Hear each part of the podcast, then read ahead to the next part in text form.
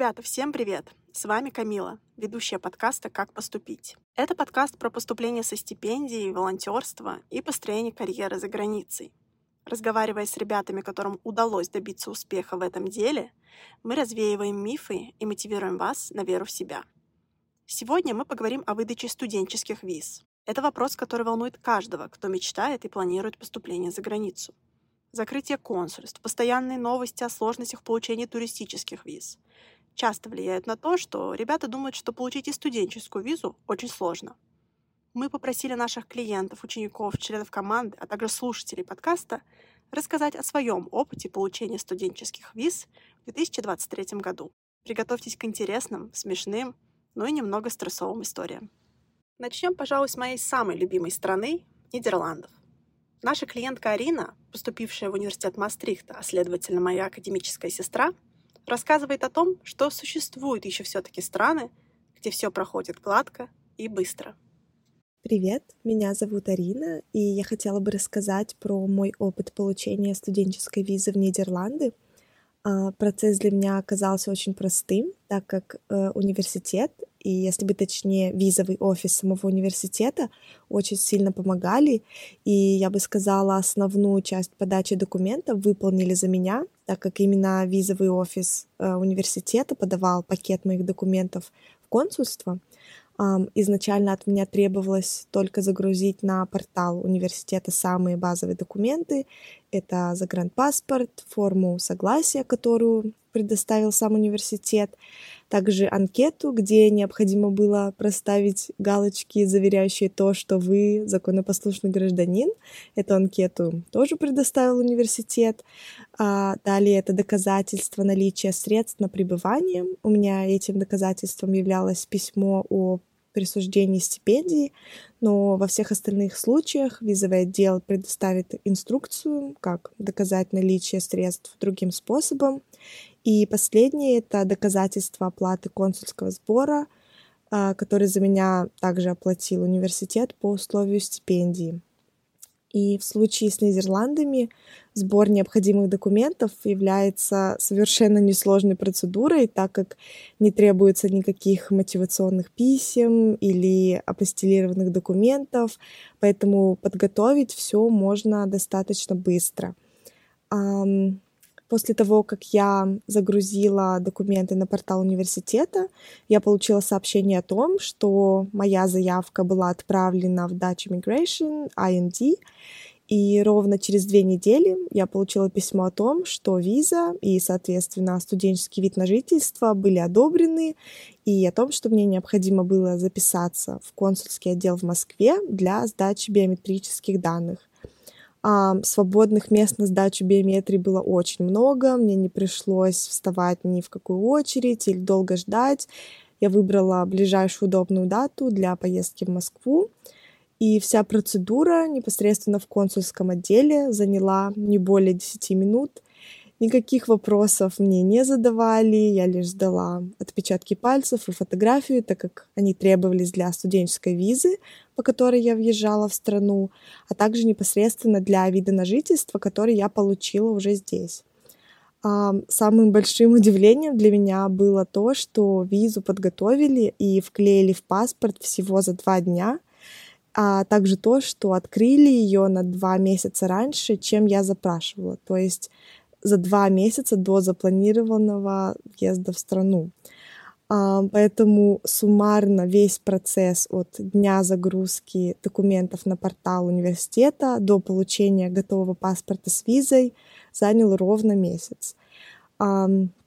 Конечно, я могу говорить только про Нидерланды, в частности, но по моему ощущению, университет очень готов помогать в этом процессе. А, необходимо только приложить совсем небольшие усилия, чтобы вовремя предоставить необходимые документы. И виза была одним из самых простых этапов поступления и переезда. И я думаю, что по поводу этого процесса переживать точно не нужно. История нашей слушательницы Даши показывает, что делать все заранее обычно отличный подход. Но иногда лучше все-таки не торопиться — а еще не забывайте, что если вы не уверены в чем-то, уточняйте свои вопросы консульства. Это сэкономит вам много нервов и сил. Привет! Меня зовут Даша. Я в этом году поступила в магистратуру по бизнесу и психологии в католический университет Ингольштата. Программа на английском языке. Цуласинг или письмо о зачислении мне пришло только в августе, а на визу я записалась сильно заранее, в мае. Тогда поменялась система и появилась электронная очередь, по которой не было понятно, как долго придется ждать приема в посольстве. То есть ты просто записываешься через сайт, и за две недели до приема тебе приходит сообщение на почту с твоей датой и со временем. И эту дату и время никак поменять нельзя, можно уже только заново встать в очередь и непонятно сколько ждать. Но тогда эта система была новая и не очень понятная. И так как в конце мая все документы начали рассматриваться только в Москве, я испугалась, что если буду ждать письмо о зачислении, то прием визу мне могут назначить очень не скоро, и я не успею на учебу. Поэтому на всякий случай решила встать в очередь еще тогда. В итоге она прошла очень быстро, и на первую неделю июня мне уже поставили термин в посольстве, точнее в офисе Визометрик. У меня тогда не было почти никаких документов. Не было ни приглашения из немецкого вуза, ни российского диплома, ни блокированного счета, Вообще был паспорт, аттестат и сопроводительное письмо о том, что я ручаюсь предоставить все необходимые документы в ближайшее время. Ну, до приема я, конечно, сверилась с посольством, несколько раз уточнила, можно ли подать на визу с таким неполным пакетом документов или стоит все-таки перезаписаться. Мне подтвердили, что перезаписываться не нужно, и можно будет подать документы в том виде, в котором они есть. В офисе в Москве Визометрик работники мне очень помогли в день подачи документов, помогли правильно заполнить анкеты, вообще все внимательно проверили, были очень помогающими. Я тогда переживала сильно из-за нехватки документов, но в итоге все прошло хорошо. В итоге 7 июня я подала на визу и до 8 августа, то есть ровно два месяца, досылала по электронной почте недостающие документы и 1 сентября мне пришло сообщение о готовности визы.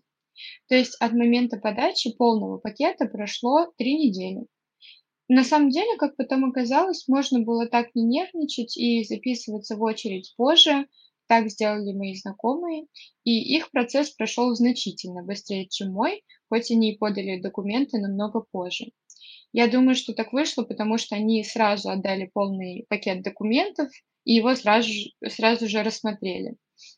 В итоге ребята, которые поступили в мой же город, в Ингольштадт, они получили свои визы в течение всего двух недель, а кто-то вообще за одну. Ну, это очень быстро. Поэтому в итоге хоть сложности имеются, но визы все равно выдают. Главное готовить все документы как можно заранее и точно не тянуть с подачей. И на моем опыте лучше всего подавать их всех за раз и не сильно волноваться. У нашей координаторки Милены всегда лучшие истории, будь то мотивация поступления за границу или получение виз. Милена расскажет не только о важности скачивать все документы и чеки, но и о том, как помочь визовому офису стать лучше. А еще наша кураторка Маляка, которая живет в Казахстане, уже не в первый раз помогает нашим ребятам с визами – Поэтому я считаю, что ее уже официально можно окрестить визовой феей. Обязательно дослушайте рассказ Милены до конца. Там классные новости про нововведения в миграционном законодательстве Дании.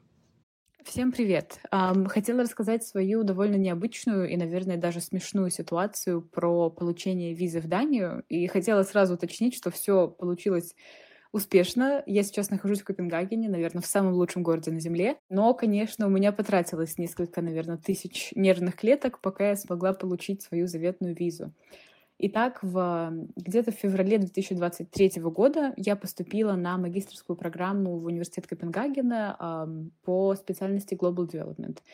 И затем где-то в марте университет, или в апреле университет уже прислал мне документы на визу, а, то есть они заполнили первую часть заявки, мне нужно было заполнить вторую часть заявки, и непосредственно поехать в VFS Global, который находится в Казахстане, чтобы оставить отпечатки пальцев и закончить, так сказать, свою заявку.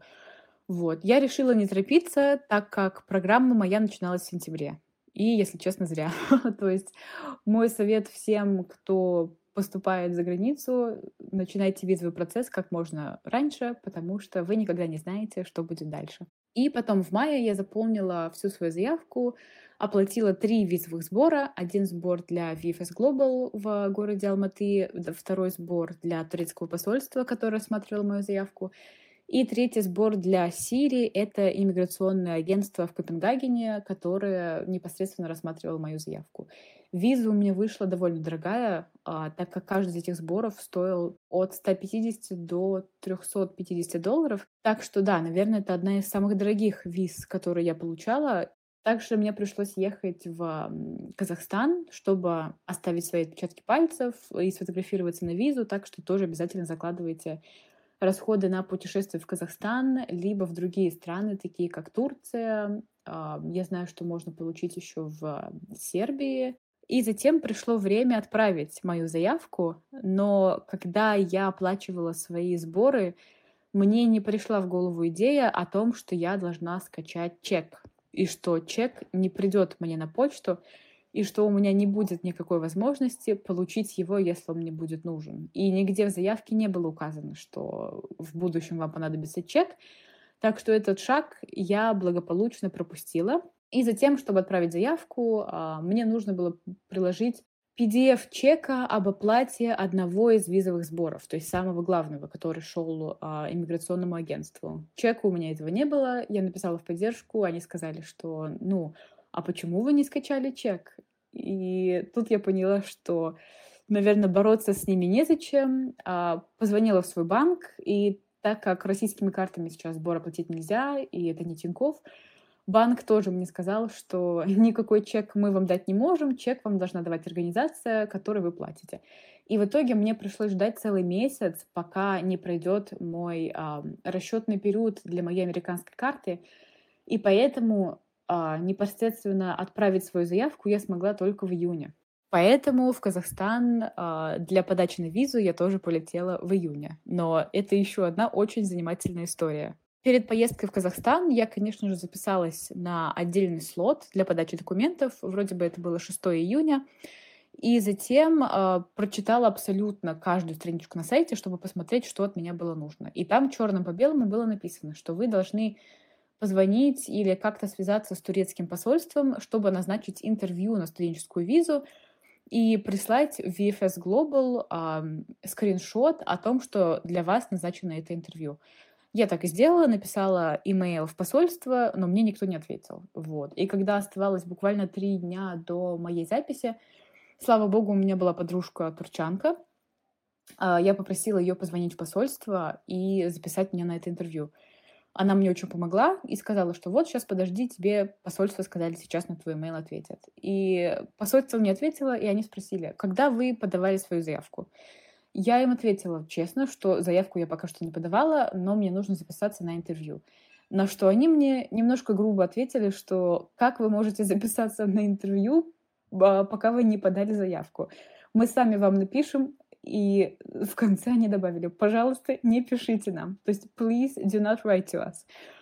Вот, я, конечно, была в огромном шоке. Я позвонила в VFS Global, так как я уже им звонила, чтобы уточнить, как мне нужно записаться на собеседование. И девушка до этого мне сказала, что она говорит, что я не знаю, как записаться. Сами возьмите, как-то с ними свяжитесь. Вот, нам нужно подтверждение об интервью. Вот, я позвонила ей обратно и говорю, девушка, здравствуйте, а вы вообще в курсе того, что невозможно записаться на интервью в посольство, а, пока ты не подал документы? И она говорит, да, ну, я не знаю, а, у нас была такая информация, что вам нужно проходить интервью, но, видимо, этого не нужно делать, тогда приходите, подавайте документы. Вот. Я была в просто огромнейшем шоке, потому что сами работники посольства и визового центра не знали, как податься на студенческую визу для граждан Российской Федерации. После того, как я позвонила в визовый центр, они убрали эту запись сайта, то есть я помогла работникам визового центра понять, как проходит подача на студенческую визу. Затем я прилетела в просто мой любимый город Алматы, а, подала документы на визу. Почему-то какие-то препятствия у меня возникали на каждом шаге моей подачи на визу, и здесь а, мне пришлось просто по всему залу визового центра искать пять монеток по одному тенге, потому что, оказывается, нельзя было оплатить э, со сдачей, им нужна была точная сумма без сдачи, и, конечно же, я просто собирала эти деньги по всему залу, там, пытаясь обменивать доллары, рубли на совершенно разные деньги, но, слава богу, в конце у меня это получилось.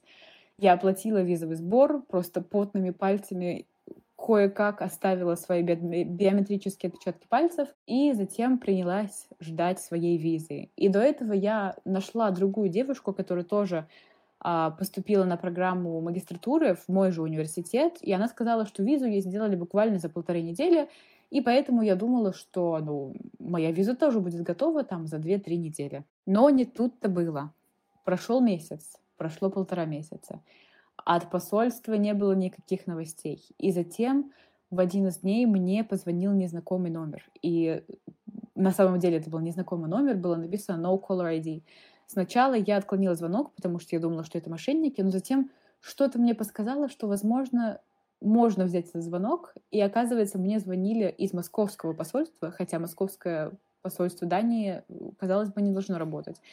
И мне сказали, что я оплатила неправильную application fee, так как application fee я оплатила в мае, заявку подала в июне, и между этими датами прошел месяц, и за это время application fee возросла, и мне нужно доплатить, иначе мою заявку не рассмотрят. Как всегда, я была в шоке. я доплатила, то есть мне прислали инструкцию о том, как прислать им еще там, 35 долларов. А, я это сделала и опять принялась ждать. Прошло неделя, две недели, три недели. Я оставалась буквально полторы недели до начала моей программы от э, посольства ни слуху, ни духу. Вот, я позвонила в Сирию, это миграционное агентство, они сказали, все, ваша заявка рассматривается, ждите. Вот, и затем где-то за 10 дней до начала учебы, наконец-таки, моя виза была готова, и они отправили паспорт, но на адрес э, моей любимой подруги Малики в Казахстане. А Малика в это время как раз уехала из города. Поэтому э, Малика нашла другую подружку, которая смогла принять паспорт а, курьером, затем отправить его в Россию. И так где-то за пять дней а, до вылета я смогла получить свой паспорт с заветной визой. Но самые лучшие новости, что да, ожидание было долгим, да, это было мучительно, да, это было очень затратно, но каким-то невероятным образом мне дали а, вид на жительство на пять лет. А, то есть именно в том году, когда я поступила в университет и зачислилась, а, поменялся закон, и теперь вместо шести месяцев выпускникам вузов в Дании дается три года на поиск работы. И самое крутое, что на этот пермит не нужно подавать, то есть вам он дается автоматически, когда вы подаете на студенческую визу. То есть теперь у меня а, вид на жительство в Дании на пять лет, чему я просто благодарна всем богам, потому что я думаю, этого времени будет достаточно, чтобы закрепиться в этой стране, найти работу, либо поступить на PhD и, в принципе, как-то выстроить свою жизнь и свой нетворк в Дании, чтобы здесь остаться. Потому что, да, я здесь буквально неделю, но, наверное, это лучшая страна, где я была. Поэтому, если вы слушаете этот подкаст, а, пожалуйста, приезжайте в Данию. Вот, мы вас очень ждем. Это лучшая страна, где живут лучшие люди. Да, погода здесь не очень, но это с лихвой компенсируется отличными возможностями для учебы, для работы и, в принципе, для жизни. Вот. Удачи всем с получением виз. Всех целую. Разные страны по-разному подходят к запросу документов. Например, Австрия требует множества апостилированных документов для одобрения вашего студенческого ВНЖ, а также несколько нестандартных документов, которые не требуют другие страны. Но не стоит переживать. Наша ученица Валерия, поступившая Central European University и прошедшая этот путь, рассказала о всех нюансах. Всем привет! Я бы хотела рассказать о своем опыте подачи на ВНЖ и студенческую визу в Австрию. Студенческая виза выдается на 120 дней, поэтому если период вашего обучения будет дольше, вам необходимо получать ВНЖ. Вкратце, процедура получения ВНЖ такая. Вы подаете документы в посольство, они отсылают их в Австрию, рассматривают, и вам приходит ответ, и после этого вы подаетесь на студенческую визу, по которой вы будете въезжать. Если говорить о том, какие документы необходимы для подачи ВНЖ, то здесь стандартная процедура. Это заполненная анкета, загранпаспорт, копия заграничного паспорта, копия российского паспорта и российский паспорт. А, и далее также стандартные документы– это страховка плюс односторонние нескрепленные копии. Здесь обращаю ваше внимание, что э, везде необходимо принести односторонние нескрепленные копии. Далее необходимо предоставить основания, а, по которым вы вообще подаетесь на ВНЖ, в данном случае это письмо о зачислении в ВУЗ, подтверждение наличия финансовых средств для проживания. Здесь необходимо остановиться немножко подробнее. Вам необходимо предоставить справку со счета, в котором будет определенная сумма. Данную сумму нужно высчитывать, исходя из того, сколько будет стоить ваше проживание, плюс э, смотреть, какие есть стандарты для проживания в Австрии. То есть, например, если ваша комната будет стоить 300 евро или 500 евро, это будет разница в том, сколько у вас должно храниться денег на счету. Далее, а, есть варианты, что у вас будут какие-то спонсоры. Чаще всего спонсорами выступают родители, поэтому в данном случае вам необходимо предоставить финансовый документ о том, что у вас родители финансово обеспечены. Это может быть справка с работы, где будет прописана зарплата, или справка НДФЛ. В первом и втором случае вам необходимо, конечно же, перевести ее и нотариально заверить. И также вам необходимо будет написать спонсорское письмо от имени вашего родителя или от имени спонсора на английском или на немецком языке. Если спонсор выступает ваш родитель, то лучше принести с собой свидетельство о рождении с апостилем на оригинале э, и нотариально заверенным переводом. Далее, какие документы еще необходимы для подачи? Это справка о наличии или отсутствии судимости. Также важно, что оно должно быть с апостилем и нотариально заверенным переводом. Здесь я бы тоже хотела обратить ваше внимание, что данная справка выдается месяц от месяца до трех месяцев, поэтому об этом нужно подумать заранее. И, конечно же, справка о том, где вы вообще будете проживать, подтверждение проживания, ну и односторонние нескрепленные копии.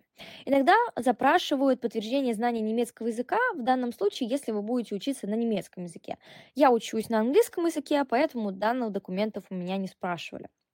Если говорить о периоде рассмотрения э, на ВНЖ, то в моем случае это заняло ровно месяц. А, но рассматривается вообще 3, от 3 до 9 месяцев. Ну вот мои друзья и меня рассматривали один месяц. Далее а, вам приходит на почту письмо из магистрата, одобрили вам или не одобрили ВНЖ.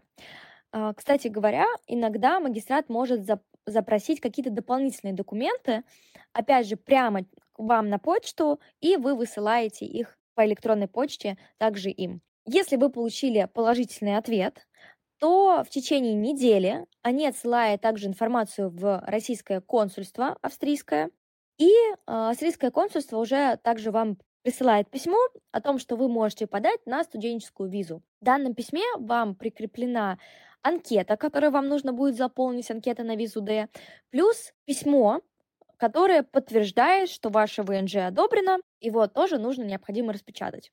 Если говорить о документах, которые необходимы для студенческой визы, то здесь после получения ВНЖ а, документ, список документов намного меньше. Так как я уже сказала, это анкета на визу D, это две цветные биометрические фотографии, это действующий загранпаспорт плюс его копия, копия внутреннего паспорта Страховка со сроком действия минимум один месяц, и важно с покрытием рисков COVID-19. Бронь билета в одну сторону. И здесь необходимо э, обратить внимание, что минимальный срок рассмотрения это 15 дней, поэтому вы лучше купить билеты да, или подать на студенческую визу раньше, да, чтобы не потерять билеты. И, конечно же, как я уже сказала, само письмо, которое вам пришлют. Если сказать про сроки, как я уже сказала, минимальный срок это 15 дней, но мою визу рассматривали ровно неделю, ровно 7 дней, и я уже на, в этот же день, да, на седьмой, ее забрала. Если говорить о консульских сборах, то а, консульский сбор посольства а, составляет, если я не ошибаюсь, 140 евро. Советую приходить с евро, потому что курс каждый день меняется, и вам необходимо в рублях, если вы будете платить, прям до копейки оплатить. Это не очень удобно, как по мне. Если говорить про визу, то консульского сбора тут уже нет, тут только сервис, сервисный сбор, который составляет 38 евро 76 центов. А, плюс а, вас попросят, наверное, заплатить за перевозку вашего паспорта в Москву, например, если вы не из Москвы, какой-то другой город. Далее вы получаете визу и приезжаете в саму Австрию, где в течение трех месяцев э, вам необходимо получить само ВНЖ, карточку в австрийском магистрате. Это уже э, отдельный список документов, которые вам необходимо будет предоставить, но это уже происходит в самой Австрии. История нашей новой координаторки Полины показывает, что быть стипендиатом не только престижно, но и упрощает процесс получения визы. А еще важно правильно считать деньги, если хотите получить визу с первого раза. Мой опыт получения студенческой визы во Франции в этом году был немножко читерский, потому что я являюсь получателем стипендии, и то же самое консульство, которое рассматривало мои документы на визу, уже рассматривало мою кандидатуру на стипендию, и они же мне ее, собственно говоря, и дали. Поэтому для меня все прошло очень легко. Я подала пакет документов, э, подтверждающий, что я поступила в университет, что я получила стипендию, и мой паспорт доехал до Москвы и э, был готов к выдаче в течение четырех дней суммарно все вместе с э, дорогой моего паспорта из Екатеринбурга в Москву. Поэтому я очень легко и без особых проблем вообще все это сделала, но по опыту моего взаимодействия с другими ребятами, кто поступает без стипендий э, за счет собственных средств или спонсорских от родителей, в целом не было никаких существенных проблем в этом году все желающие получали визу. Были прецеденты, когда ребята получали визу не с первого раза. Это э, в тех случаях, когда возникали вопросы по э, средствам, например, их было предоставлено недостаточно, минимальная сумма, которая должна быть у тебя на каждый месяц твоего нахождения во время обучения во Франции, это 615 евро. Если ребята подавали сумму, которые были значительно меньше, а, этого, этой расчетной суммы, то, конечно, им возвращали документы, они подавали апелляции, но со второго раза вроде бы у всех все хорошо получалось. Ну, либо если у ребят были, ну, отсутствовали какие-то документы, подтверждающие их а, финансовое состояние, или какие-то проблемы с жильем, например, те ребята, которые не предоставляли информацию о том, каким образом они собираются искать себе жилье, где вообще будут жить приехав во Францию.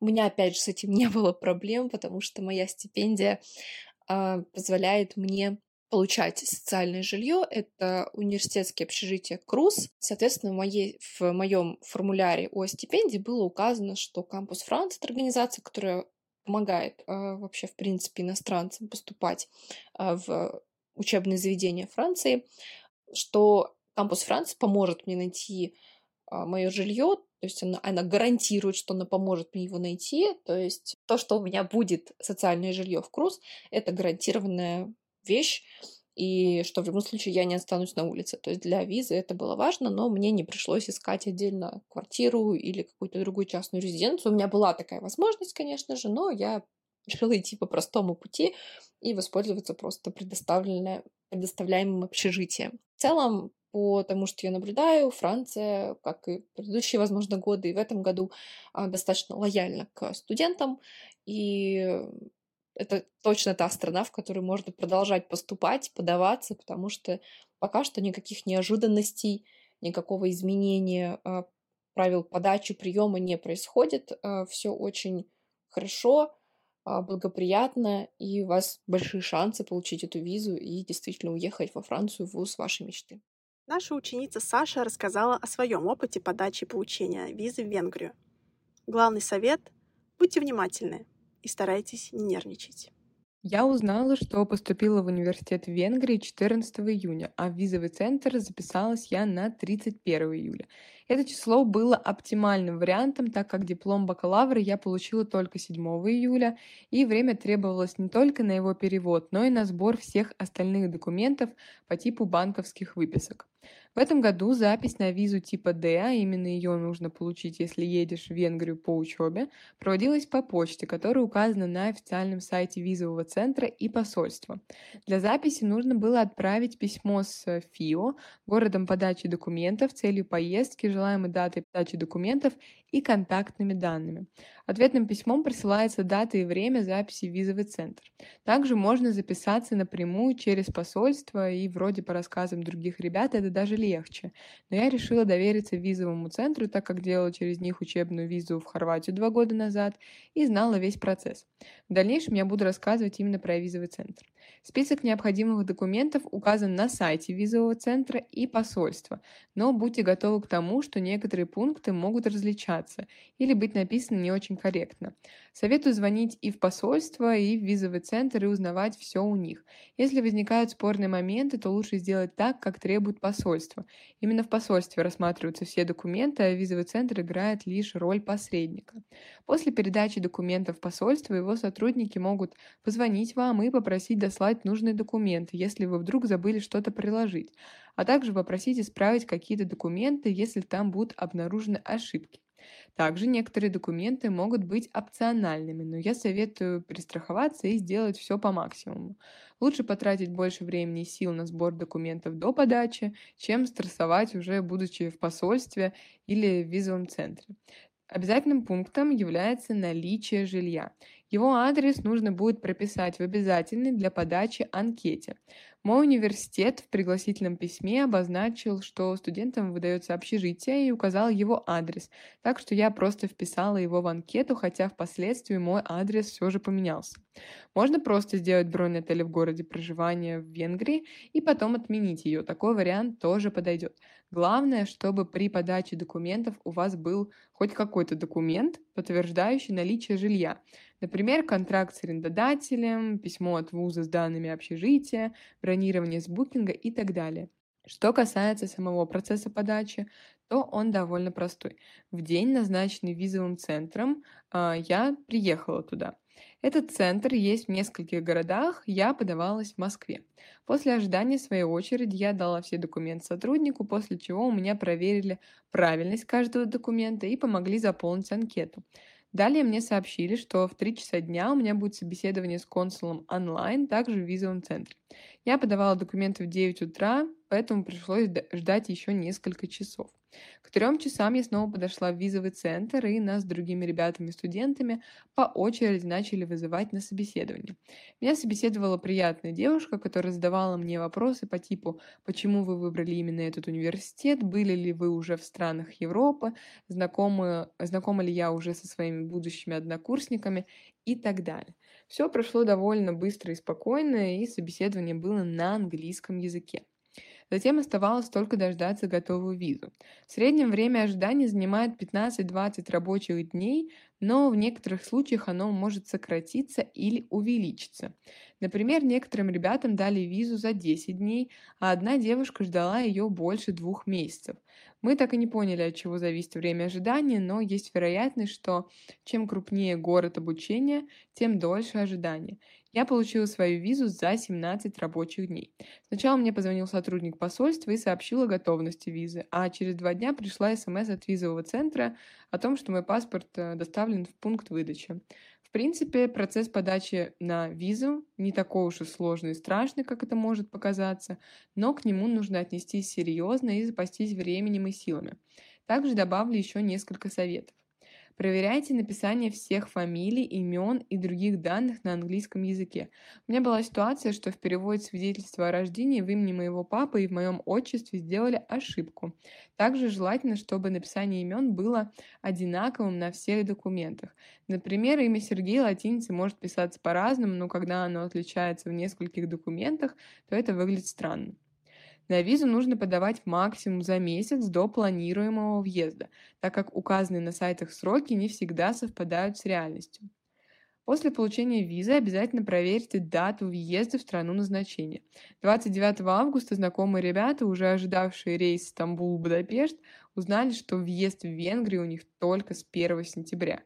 Конечно, у них получился мини-отпуск, но ситуация не из приятных. И четвертое, самое последнее, не бойтесь и не паникуйте. Учебную визу дают в 99% случаев, да, не всегда в указанные сроки не всегда с удобными для вас датами въезда, но дают. Если у вас есть приглашение от вуза и все необходимые документы, то все будет супер. Желаю всем успехов в получении заветной визы. Одним из самых стрессовых моментов получения визы является ее тайминг. Часто ребята получают приглашение из университетов летом, и у них остается всего пара месяцев, чтобы получить визу и приехать на учебу. История нашей клиентки Насти показывает, что даже если вы обращаетесь к визовым специалистам, нужно всегда держать ухо востро и самостоятельно принимать ключевые решения. Всем привет! Меня зовут Настя. В этом году я получила студенческую визу в Китай, и я бы хотела поделиться своим опытом. Первое, что важно сказать, это то, что я обращалась в специализированную организацию, которая помогает в оформлении документов и получении виз в различные страны. Такое решение было обосновано большим количеством подводных камней и невозможности ошибки у меня, потому что моя учеба уже начинается в сентябре, а окончательные результаты по программе обучения и получения стипендий я получила только к концу июля. То есть мой срок получения визы это был два месяца. В организации, к которой я обратилась, мне рассказали такой план работы, что я собираю документы, а, оригиналы всех документов я отправляю курьером в Москву, посольство, я сама живу не в Москве, где он их сдает, и, соответственно, через какое-то время я получаю свои документы обратно, в том числе и паспорт с визой. Пакет документов совершенно стандартный для получения студенческой визы, как мне кажется. То есть это у меня был загранпаспорт, анкета, которая заполняется на английском языке, фотографии паспортного формата, билеты, а, а также оригинал оффера. Да, китайские университеты, они присылают э, бумажные версии оффера и специальные аппликационные формы для получения визы. По мере того, как я собирала документы, появилось, я не знаю, насколько это нововведение, а, но появилась необходимость сдачи биометрии. То есть в моем случае это должна была быть фотография и отпечатки пальцев. И здесь началась, скажем так, стрессовый момент. То есть это был июль, а, необходимо было записаться а, в определенное время в посольстве Китая в Москве, чтобы сдать свои документы и сдать биометрию. То ли из-за большого наплыва человек, которые хотят получить визу, то ли еще по каким-то причинам окна не открывались. То есть на сайте не было возможности выбрать вообще никакую дату, они вплоть до вообще до конца года. То есть просто не было открытых окон. Время шло, информации было мало, и в, в один прекрасный момент, уже в конце июля, буквально на один час перед закрытием посольства, то есть где-то в 4 часа вечера по Москве, мне звонит мой консультант и говорит, что открылись окна, хотя мои документы уже были курьером переданы в Москву, в посольство. То есть вот настолько я не знала, что понадобится биометрия. И она спрашивает, нужно ли записываться, либо будем ожидать какой-то информации от посольства. То есть, возможно, они примут э, документы так, если они сами не открывают окна. Я приняла решение, что все-таки нужно записываться, если, ну, если есть такая возможность, и оно было правильное, потому что за час расхватали все места, которые вообще возможно были на август. Следующие места были только уже с середины или с начала сентября, и больше окна не открывались. Таким образом, я писалась на 16 августа, и в это время прибыла в Москву. А, важно сказать, что это был визовый центр. Из-за того, что посольство не справлялось с наплывом а, человек, были открыты несколько визовых центров в, Сан- в Санкт-Петербурге и в Москве. В Москве они были первоначально открыты, куда ты приходишь, сдаешь документы, эти документы уже отсылаются в посольство. В визовом центре меня сопровождал курьер. Ну, курьером сложно назвать, потому что человек очень хорошо разбирается в, во всех этих вопросах. И это на самом деле очень сильно повезло и помогло, потому что, честно могу сказать, что сотрудники визового центра, к сожалению, сами не знают ну, полностью правила, вообще без озрения совести могут э, действительно просто отправить домой даже по не, своему незнанию. В визовом центре процесс происходит таким образом. То есть ты приходишь к назначенному времени, показываешь э, свой, грубо говоря, талон, который ты распечатал с сайта, когда получил запись на определенное время. По этому талону тебе дают другой талон, ты приходишь в большой зал, где очень много окон. Не знаю, как в других визовых центрах и в самом посольстве, но что было у меня, нужно было пройти несколько окон и на каждом окне сдать ну, пройти определенный этап. Первый — это как просто регистрация, второй — это как раз-таки проверка документов и сдача оригиналов, и третье окно — это оплаты консульского взноса. В первом же окне девушка не захотела меня регистрировать, потому что ей не понравилась э, какая-то фраза в моем как бы талончике. Дело в том, что я была в записана на одно и то же время вместе со своей мамой, которая едет э, со мной на пару дней, но по туристической визе, и девушку очень сильно смутило, что у нас в одном талончике и должна делаться и туристическая, и студенческая виза, хотя никаких совершенно правил касаемых того, что так делать нельзя, нету, но ее это смутило, и благо был человек с нами с таким глубоким пониманием вопроса, он смог ей объяснить. Но дальше все уже было как обычно, я сдала оригинал документов, заплатила консульский взнос, э, он стоил 7100 рублей за одну визу, и уже буквально через несколько дней я получила свой паспорт. То есть после того, как ты оплачиваешь консульский взнос, э, тебе дают талончик, в какое время тебе прийти забрать свой э, паспорт и ну, остальные документы, которые ты сдаешь, а это именно оригиналы оригиналы из университета. Их нужно просто с собой привести в университет и с помощью них вообще зайти на кампус и зарегистрироваться. Это, так как я обращалась в организацию, мне мой паспорт, то есть мне не, нужно было приходить в визовый центр, курьер забрал паспорт и отослал мне обратно в Москве. Таким образом, где-то 16 я была на записи, и уже через две недели я получила свой паспорт. То есть ну, в 20-х числах августа, с учетом того, что 5 а, сентября я улетаю, а 11 сентября у меня начинается учеба. То есть, если подытожить, э, времени действительно не так много дает, э, не знаю, правительство или университет, чтобы получить визу, и действительно права на ошибок нет, потому что если бы не приняли документы 16 августа, честно, я не знаю, когда бы была бы еще возможность приехать их и сдать. От себя, наверное, хочу пожелать всем удачи, потому что действительно процесс э, трудоемкий, но возможный. Поверьте, я думаю, что это в первый раз тяжело, но главное, наверное, запастись терпением, э, не бояться спрашивать, не бояться находить различные телеграм-сообщества, в которых люди проходят такой же путь, чтобы делиться своим опытом и получать э, ответы на свои вопросы у людей, которые уже имеют какой-то опыт и знания в этих вопросах. Ребята, я присоединяюсь к советам Насти. И от себя хочу сказать, что получение визы может быть стрессовым процессом но в конечном итоге, в подавляющем большинстве случаев, вы получите визу. Но чтобы уменьшить стресс, собирайте информацию заранее, не откладывайте процесс в долгий ящик и всегда будьте на связи с посольствами и консульствами. Как показывает опыт наших сегодняшних гостей подкаста, именно это часто помогает все сделать правильно.